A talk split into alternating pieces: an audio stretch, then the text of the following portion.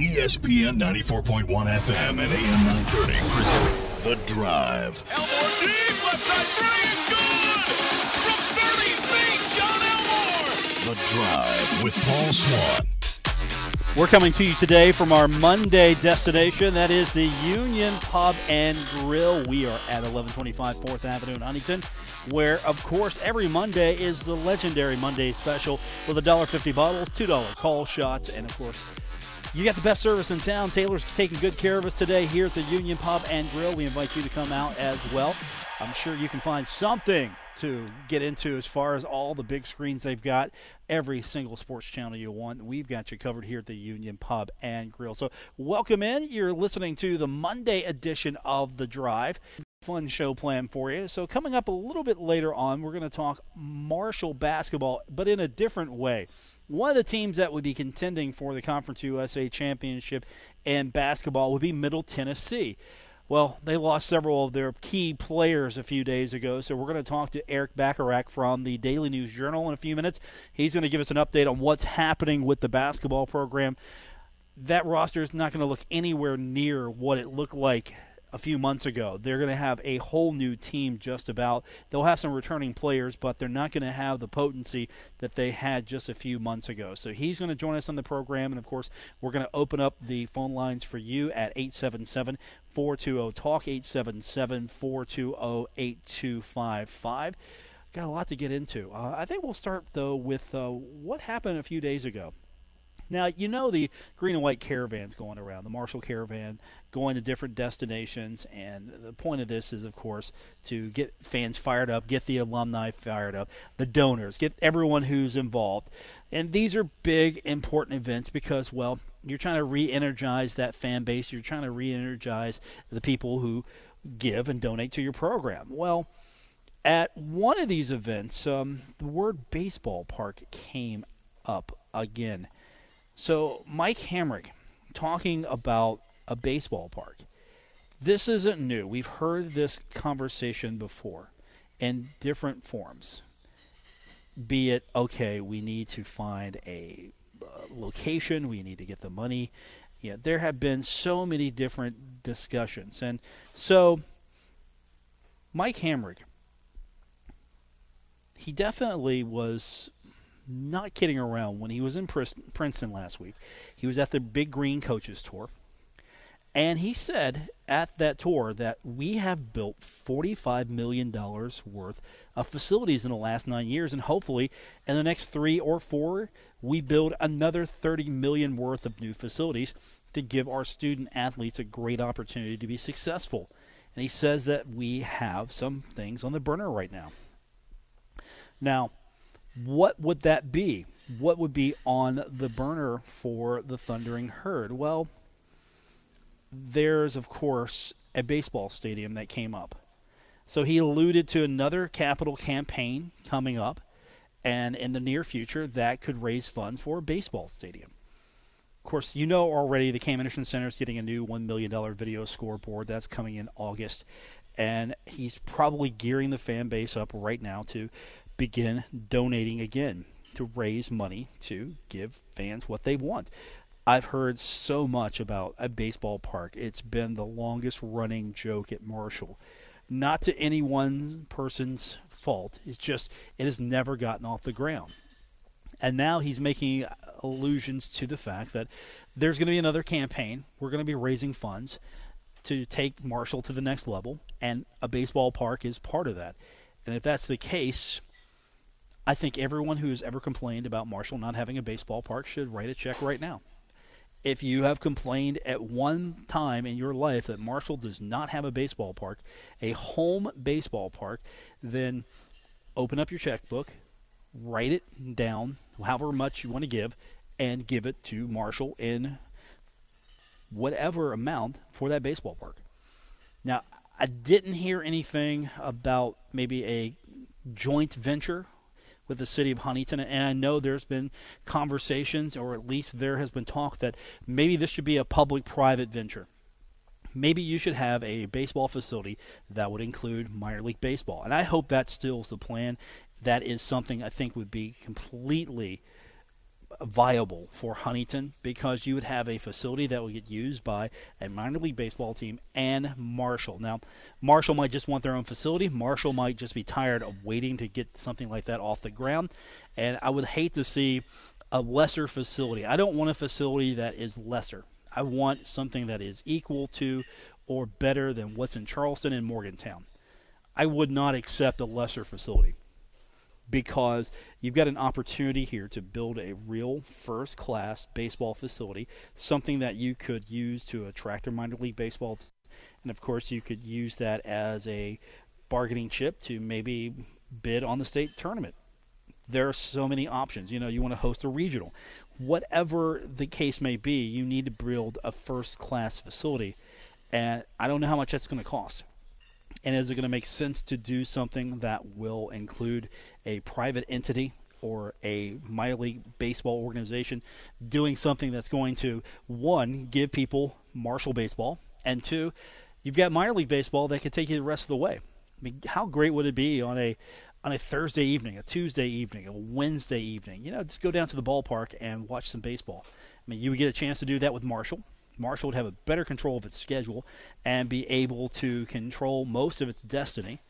You know, you of course work if you have a minor league baseball team, you want to work with them as well, and I think you could, depending on who's the primary and who's the secondary. And then I think maybe Marshall's looking at okay, we're just going to build a facility. We're going to put together a world class facility.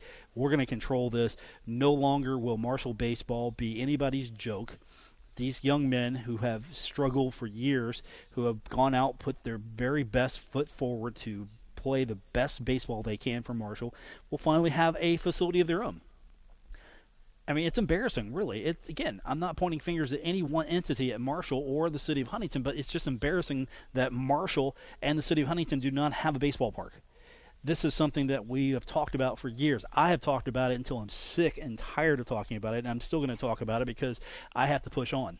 It has to happen. This needs to be something that is a priority. If there's going to be another capital campaign, and I think Mike Hamrick's priorities are in the right place. He wants to get that thing built, and so if it's going to be a partnership with the city, if it's going to be a partnership with a private entity, all the better. If it's not, then get it built. Just build it and finally have some worthy facilities of having a Division One baseball program.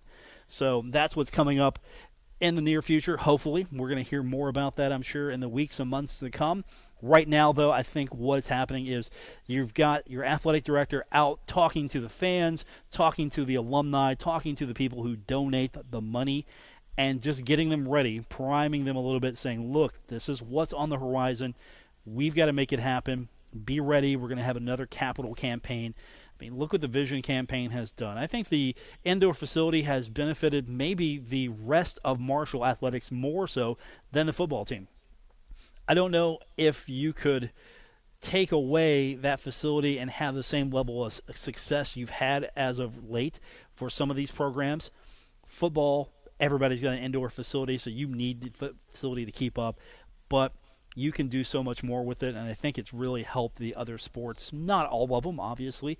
You don't have an analog for some of the sports to go in there and use that facility, but you get an indoor practice facility. You can do things in the off season. You can do things uh, in the winter time when you can't get out. It helps track immensely. Helps track and I hope to see track grow as well. We'd like to see track finally grow, and we have outdoor track not just indoor track, outdoor track as well. That's another wish, but baseball comes first.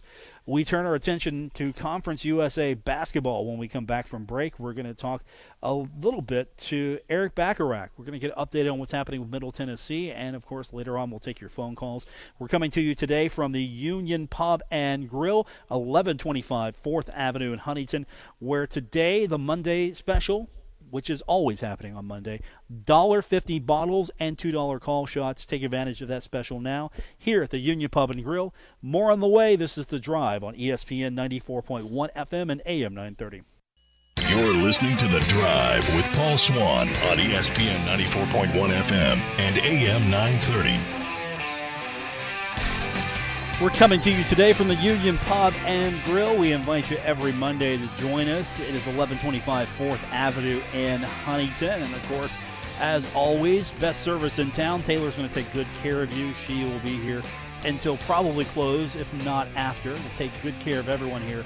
We will see you today at the Union Pub and Grill. Let's um, let's turn our attention now to basketball.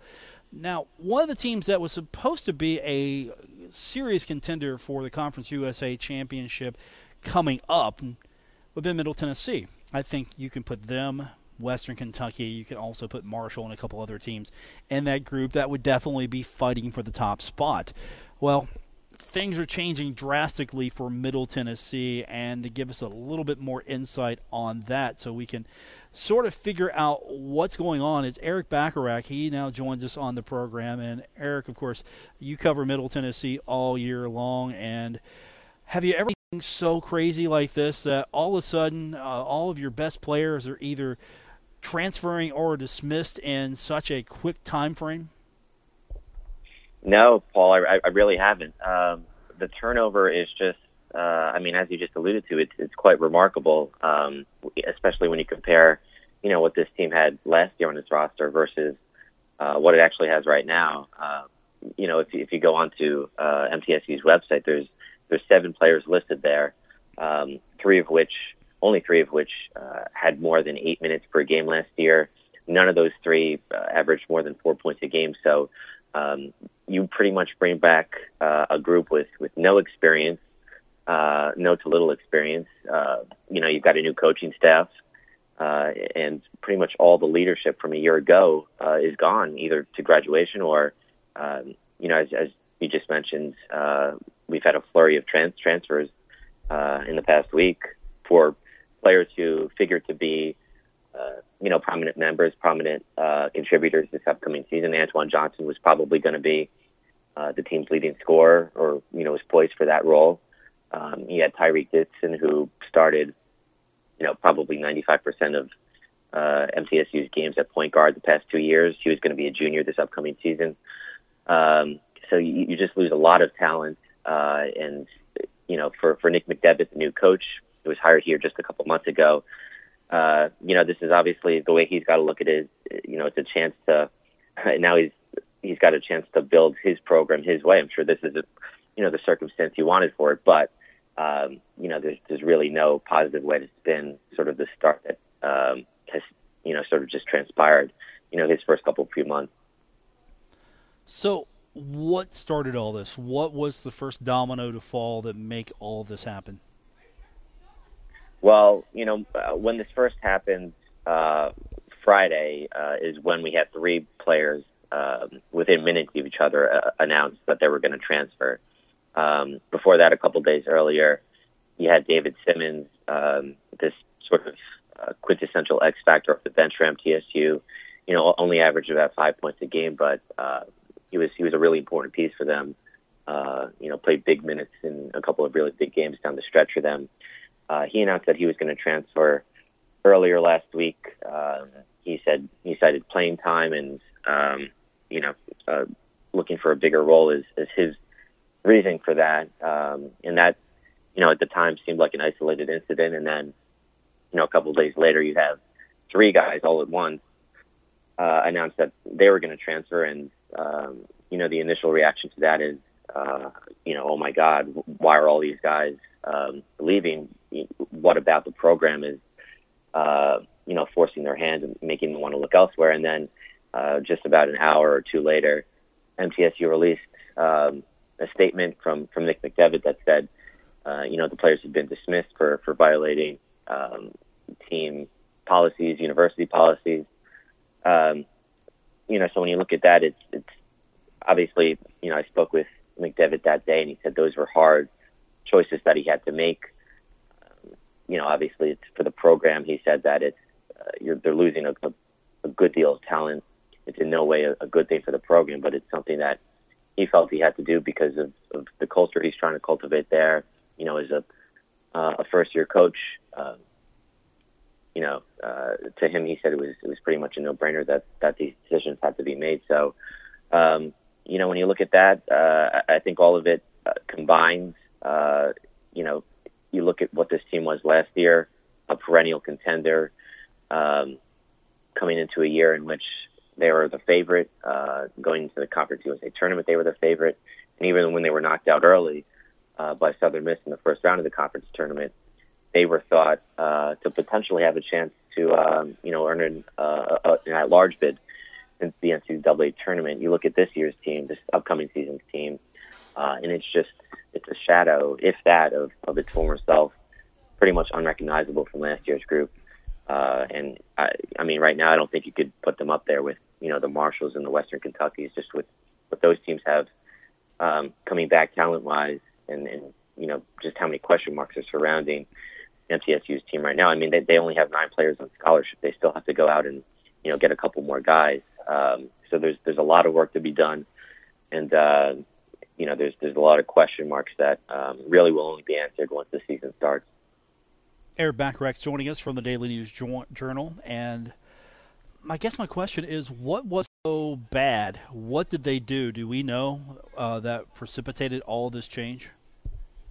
Yeah, those details we're, we're still working to, to find out. Um, you know, just from speaking with McDevitt, uh, whatever it was, it was something that, uh, you know, he it, it forced his hand. Uh, you know, obviously he, he didn't want to be in a position where he had to let go of um, or dismiss uh, who was probably going to be their top scoring option in, in Antoine Johnson. Um, you know, and, and Davion Thomas, the other player dismissed. Uh, you know, he didn't have a significant role last year, but you know he was a redshirt, redshirt freshman. He was poised to, to take on a, a much bigger role this year when you consider uh, what MTSU lost to graduation. They lost uh, Brandon Walker, uh, Giddy Potts, uh, Nick King, who was Conference USA Player of the Year, and Ned Simpson, four seniors that were starters. That uh, you know, talent-wise, for how good MTSU has been, you know, the past few years, that that group uh, might have been the most talented uh, you know, of, of the recent MTSU teams that have fared well. So, uh, you know, just losing that alone uh, was going to be a huge blow. And, and Kermit Davis even uh, referred to sort of what was going to happen MTS for MTSU this upcoming season as, as a rebuilding thing um, during his his last post game press conference with with MTSU before he left for Ole Miss. Uh, so you know it was going to be an uphill battle for Nick McDevitt and his staff you know, from Jump Street. But, you know, then you consider you lose David Simmons, and then a couple days later, you lose these three guys um, again uh, for uh, violating what they called uh, university and, and, and team policies. Uh, and on top of that, you know, MTSU also lost uh, what was arguably the best signing class uh, of, of probably the past two decades. Um, there was three members of that, all from Georgia. Uh, and, and when Kermit Davis left, all those guys asked for and were, were granted their releases. So, um, you know, they were they were poised to replenish the talent that they lost uh, with all those graduating seniors, uh, with with that really impressive 2018 signing class. But all those guys are gone too. So, uh, you know, from the start, it was going to be an uphill battle. But you know, things have only gotten rockier. Uh, you know, as, as we've gotten a few months into Nick McDevitt's tenure. Erik, what's been the fan reaction? Um, I know, I'm sure there's a lot of fans who maybe aren't on board with this. Others maybe are looking at this for the good of the program. Where's that reaction fall, or is it a little bit of both? Yeah, I think it's I think it's split. Um, I certainly think you've got you know people looking at all this and, and thinking the sky is falling, uh, just with you know so much uh, with so much that has gone wrong just within the first couple of months. But you know, then there, there are other people that are, you know, looking at this like there was only so much McDevitt could do. Uh, you know, it's natural for uh, a, signing class to, to want to explore their options after uh, a coaching change. Uh, you know, uh, MTSU was going to lose those players to graduation. Uh, obviously, uh, those four that I mentioned, uh, and then when you look at uh, the recent uh, dismissals, uh, you know, he, he did what he had to do. Um, a lot of people are looking at that as, you know, he's putting his foot down early, uh, kind of making a statement of sorts. Uh, and some fans appreciate that. Some fans are, you know, looking at the fact that they lost a really significant chunk of talent and wondering where this team is going to be, you know, in a few months uh, when the season gets going. So uh, I'd say split reactions. Um, again, uh, I, I think a lot of people are still kind of uh, willing to give this thing, you know, more than just a couple months to see how it plays out.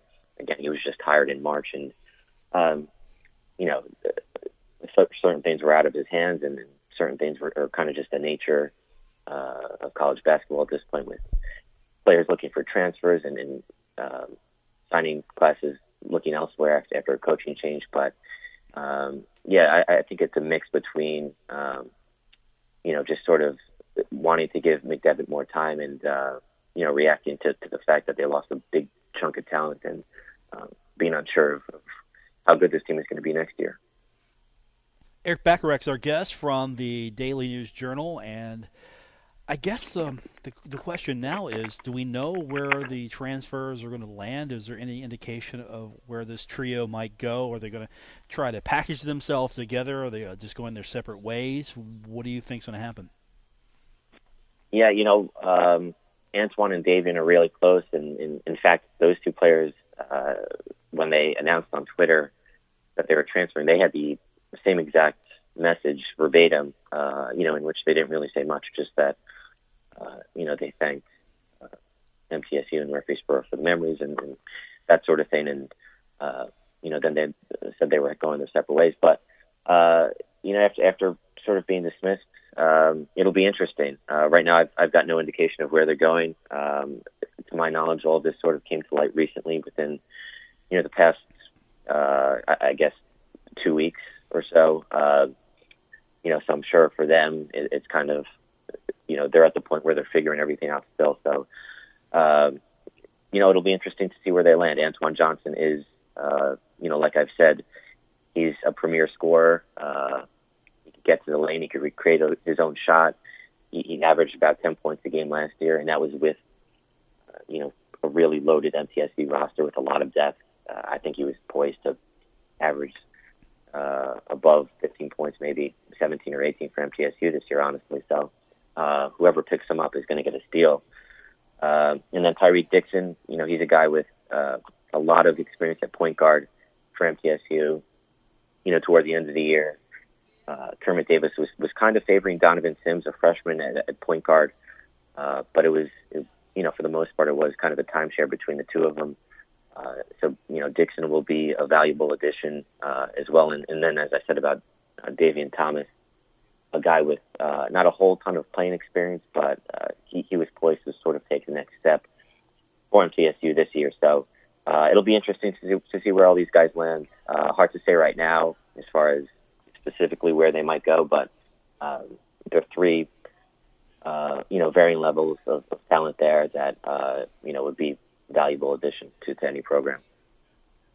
See, Erik, I was hoping you would give me a scoop and tell me that uh, Marshall's Dan D'Antoni was uh, in contact here, just uh, because if I'm a, if I'm a Conference USA school right now, I'm I'm on the phone, right?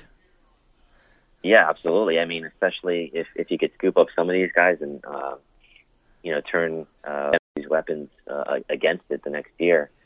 Uh, but yeah, I mean, I mean, kind of just looking at where MTSU is now, it's it's just remarkable. You know, year to year. Um, sort of the expectations. Uh, it, it's hard to say what the expectations are right now, just because there's so many question marks, so many unknowns, so many players that you know right now we don't even know what the roster is going to look like in a few months, just with you know a couple more guys that they have to sign. So uh, yeah, I mean uh, around the conference, uh, like I said before, I, I think uh, MTSU is you know a clear uh, couple steps behind Marshall and, and Western Kentucky right now. Erik Bacharach is joining us from the Daily News Journal. Uh, we're recapping uh, what has happened to Middle Tennessee with the, the loss of um, not one but three of their key players for the upcoming season. And on top of that, things just got a little harder in Conference USA because the new scheduling format, after a certain point, the standings are locked into pods, and then Middle's got to go on the road and play at home. The best teams, depending on where they're at, they're in that upper pod. So uh, it right. just got harder in Conference USA, so uh, that's a, almost a, a, another blow for uh, for anybody trying to get to the top spot or at least make a serious run early on in this tournament. Because, well, you know, we, we all depend on those last minute games. Okay, maybe Middle can win these last two or three, Marshall can win these last two or three, and eke their way up. And now um, you got to win early and often just to be in the top echelon uh, when they lock the standings. right. There's a lot less room for for error for a team like MTSU when you want to get in that top tier. Uh, so yeah, so I, I guess um, sort of unfortunate timing with that. Uh, you know, I, I know uh, on the whole, I, I think uh, you know people are looking at this like it's it's obviously an innovative thing that uh, you kind of say. Obviously, it's it's geared toward giving the top teams uh, a better RPI, uh, and then you look at what happened last year with uh, you know a bunch of teams. I think it was three teams, including MTSU, uh, in, in, in something like the top 70 of the RPI at the end of the year, and, and none of them made the the tournament. Uh, so you say, how much could something like this help? But uh, it, it's obviously encouraging to see the conference do something, uh, or, or you know, think along the lines of, of just being innovative to, to try and, I guess, move the needle uh, at least somewhat to try and, you know, help those top teams uh, with a better shot at the end of the year. But uh, I mean, if you're MTSU, it's it's sh- it's pretty much a shorter season to try and uh, just get in that top tier because you know those last four games uh, pretty much a, a tournament unto themselves uh, with with uh, you know the, the top couple teams playing against each other. So there's going to be less room for error for MTSU early. Uh, they're going to have to play well. Uh, you know those first few weeks of the season, first seven weeks, whatever it is. Uh, so you know there's there's less margin for error, uh, and uh, you know the, the non-conference season is going to be really important for MTSU, especially this upcoming season. Not even you know I think from uh, boosting their RPI and, and that sort of thing, which which obviously it is, but just with meshing and uh, kind of coming together as a unit because this is going to be a team that um, you know doesn't have a lot of prior experience in game experience with each other. So uh, it, it'll be interesting. You know the the the, uh, the scheduling change is just another wrinkle, and uh, I think I would agree right now. Uh, probably not uh, in MTSU's favor, just given uh, you know the fact that they'll have less margin for error. Erik Bacharach's our guest from the Daily News Journal. Before we let you go, Erik, um, kind of curious uh, with everything that's going on now. Football, of course, is going to be its own thing, but with the basketball brand, do you think this is just going to be a road bump, or is this going to be really damaging to the brand? You think? Uh, it, it's kind of hard to say. Uh, you know, to me, I think it'll be uh, maybe a little bit of a, a protracted speed bump. Um, I don't think it's going to completely derail the program by any means. Um, but I mean, it, it, it certainly takes a hit to some extent, I think, because they're not going to be, uh, you know, they're not going into the season as, as the top team like they have been the past few years. Uh, you know, so they're going to be one of the, you know, hopefully uh, top few teams fighting for it. But uh, when you look at what Kermit Davis had sort of established the past few years, they were sort of the team to beat in Conference USA. And with that came, you know, all the talk of national brand and uh, making a tournament. Uh, but I, I think it's just a natural thing for uh, the program to hit a, bit, a bit of a speed bump, you know, in light of a coaching change, in light of losing uh, four crucial seniors. And then again, you throw in, in the fact that they're losing a lot of depth with, with everything that's happened in the past week. Uh, I, I think it takes uh, certainly takes a little bit of a hit, but you know, I'd probably call it more of a speed bump now. Uh, you know, until we get into the season we kind of have a clearer picture of, of exactly what this team is going to look like. Erik Bacharach, our guest. You can follow him, of course, on Twitter at Erik Bacharach. He covers Middle Tennessee. Erik, thanks for talking to us again. It's uh, been good to catch up with you, and uh, let's hope that uh, everything is uh, going well here in the future. Uh, as Erik Bacharach uh, covers Middle Tennessee, and of course, it's an interesting story right now. You look for stories in the summertime to cover if you're a sports writer or a, a broadcast journalist, and sometimes uh, you get them delivered right in your lap. Unfortunately, it's not a good story right now for Middle Tennessee, but definitely one worth following. We'll take our next time out. We'll come back and we'll rejoin you here from the Union Pub and Grill, where today it's $1.50 bottles, $2 call shots, every single Monday at 1125 4th Avenue in Huntington. It is the Union Pub and Grill. More on the way. This is The Drive on ESPN 94.1 FM and AM 930.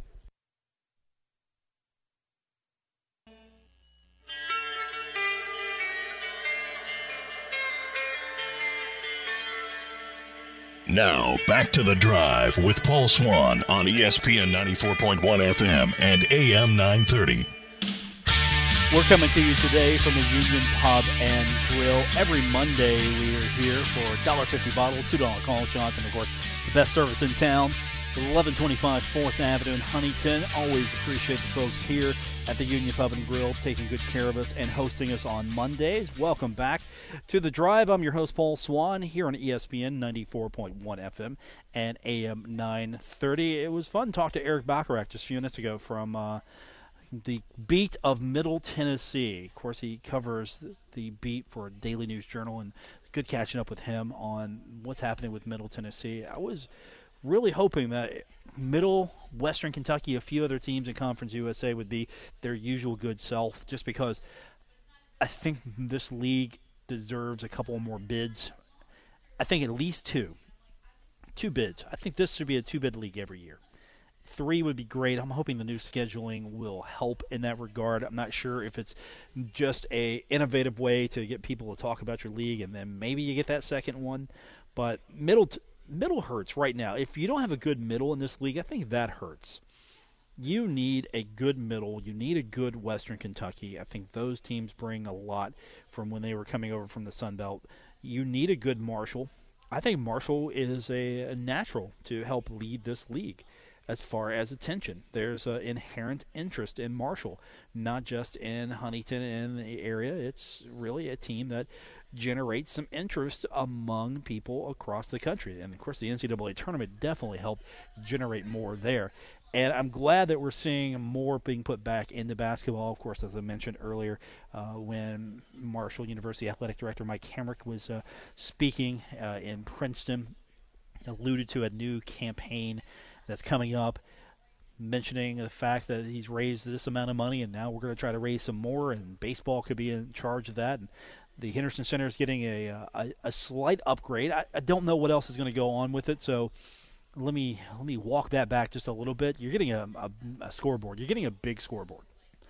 You're getting a, a, an improved scoreboard that's going to increase your potential for, of course, the fan experience and of course revenue as well. You can make money with the scoreboard, throwing things up there for advertisers to to reach the herd crowd. Yeah, it's it's a good proposition. Now, that's just a small upgrade. You want to know what kind of upgrade they're doing in Cincinnati? Um, it's going to reopen this fall. Fifth Third Arena, Cincinnati's Fifth Third Arena is going to have 36 new LED video boards. And it's also going to have more than uh, 7 million LEDs among those uh, boards. 36 new LED boards, 7 million LEDs, and 5,700 square feet of displays venue wide. The new video experience includes a nine display center hung LED video display with an accompanying halo ring, four additional LED boards in the east and west upper level sideline areas, four ring LED boards on each of the four corner pillars of the arena, ribbon boards both courtside and encircling the concourse seating, and the exterior LED marquee display will be on the east side of the facility. That's going to be amazing. I can't wait to see what that would look like. Now, Marshall's not in that in that hemisphere just yet. Difference there in revenue and resources, but think of it. Maybe you're not going to get a new arena anytime soon, so what can you do to the Henderson Center to spruce it? do you go all in? Do you go all in and decide, okay, we're not going to get a new arena anytime soon, so let's just LED this thing? What kind of experience would it be if you went in and just redid the Henderson Center? The concourse areas and everything. Locker rooms are pretty new, but you, you're going to redo everything, you know, spruce it up completely. What would you do differently? If you're going to remodel the Henderson Center, that's sort of my project for you this week. And yes, I'm sure I'm going to get a comment again because, uh, boy, I do like talking about facilities and building things now and then. But that's okay. I'm I'm okay with that. I accept that because I think you could do some fun things with the Henderson Center. If you, what about the wall? Instead of the banners, take the banners down and just make that one big video wall. That's probably not going to happen, but that could be a huge Lego Lite-Brite here or something. I don't know what you would do there. Let's go take our final break. We'll come back. We're t- joining you today from the Union Pub and Grill. We remind you, $1.50 bottles, $2 call shots all day, all night. Uh, thanks for joining us today. Coming back for the last segment when we continue, uh, we'll get your phone calls in at 877-420-TALK, 877-420-8255. More on the way. This is The Drive on ESPN 94.1 FM and AM 930. Don't worry. Paul Swann has the wheel on the drive. ESPN 94.1 FM and AM 930. You know, so I've been avoiding the World Cup. I'm not among the millions of you watching the World Cup. Sorry, I've been avoiding it. I unfortunately did stumble upon Mexico and Germany. I did watch a little bit of that. So I'm sorry. I'm guilty of that. But I'm not your source for World Cup soccer, but I did find a World Cup soccer story that interested me enough to talk about it. So, how would you feel if your country was so behind your team? I mean, how would you feel? You would you probably feel full of pride. You would be excited, overwhelmed that almost everyone in your country is supporting you and your efforts. And it appears to be what's happening with Iceland right now. Iceland had a draw with Argentina, and I'm not even going to argue that a draw, how non exciting that is. But Iceland,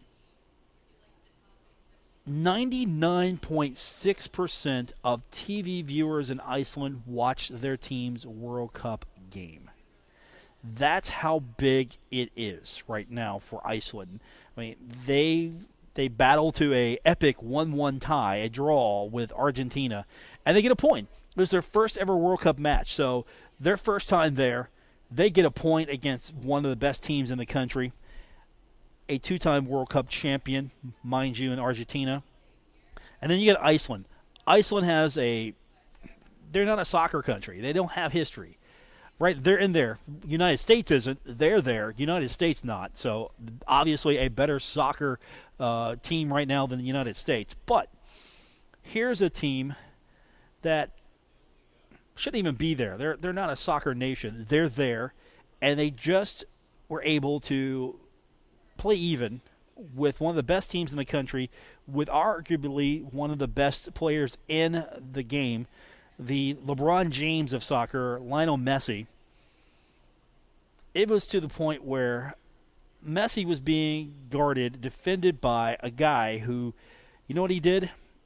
He was a salt packer at a warehouse. That's uh, that was his run up to this soccer tournament that he's in right now. And you've got a country. Iceland has um, about 334,000 people. That's it. 334,000 people. So they shouldn't even be here. And 99.6% of all those TVs that were on, they're watching this right now. That's crazy. So I don't know. Maybe I'm going to root for Iceland. I mean, I'm definitely not rooting for Mexico because uh, Landon Donovan told me to. Did you see this? Landon Donovan is in a, a little trouble right now because, well, if you follow any soccer news whatsoever, if you follow anything, you know that United States and Mexico are soccer rivals. These are the two teams that go after each other uh, in this portion of the world.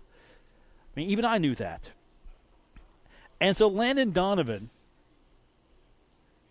what else has he got to do? He's got nothing to do right now. Why? Because the United States didn't make this thing. And so a lot of people kind of have fun picking on. I don't know if they're picking on the United States. I've seen the commercials. Hey, uh, won't you root for us, United States? Since uh, well, you don't have a team in, so won't you root for us? We're pretty cool too. I mean, that's that's cool marketing. I mean, that's that's good marketing. And if if I'm Fox, I am definitely marketing to Mexico. I am definitely pumping them up because you're going to have a, a core amount of your audience. You're going to have a good group of your audience tuning in for that makes perfect sense here. But then you've got one of the defenders of the faith, one of the pillars of your national soccer team here, Landon Donovan here. And here's a guy. He's involved with Wells Fargo ads. Apparently, not smart on his part because um, he is taking some criticism because of what he put out there. His other team is Mexico, and obviously, um, he's getting some cash. He's he's getting a little kickback. Um, did not work out um, for him. Here is the tweet. He tweeted this out. You grew up in Southern California and owe much of your soccer skill to playing with Mexicans. Your father is of Mexican descent. Look around our country. Are you happy with how we are treating Mexicans? Open your mind, stand for something, remember where you came from. Um, okay. And then he puts out the picture. He's got the uh, soccer sweat, uh, scarf. My other team is Mexico. Um, I don't know if this is the right guy I want representing Mexico. I don't know if this is the guy who's supposed to be a defender of the faith for the United States soccer. And he's taking some criticism because, well, it gets nasty between those two. Mexico, United States. Uh, it's not. Uh, it's the soccer equivalent of Marshall, West Virginia, maybe? Possibly? We'll explore that further in days to come. For our producer, Gabriel Sellers, I'm Paul Swann. Thanks for everyone here taking care of us at the Union Pub and Grill, where it's $1.50 bottles and $2 call shots every Monday. All you have to do is get down to 1125 4th Avenue in Huntington. That's going to do it for this edition of The Drive. Until tomorrow, good night, everyone. WRBC Huntington, W227BS Huntington, ESPN 94.1 FM and AM 930. Huntington Sports Station.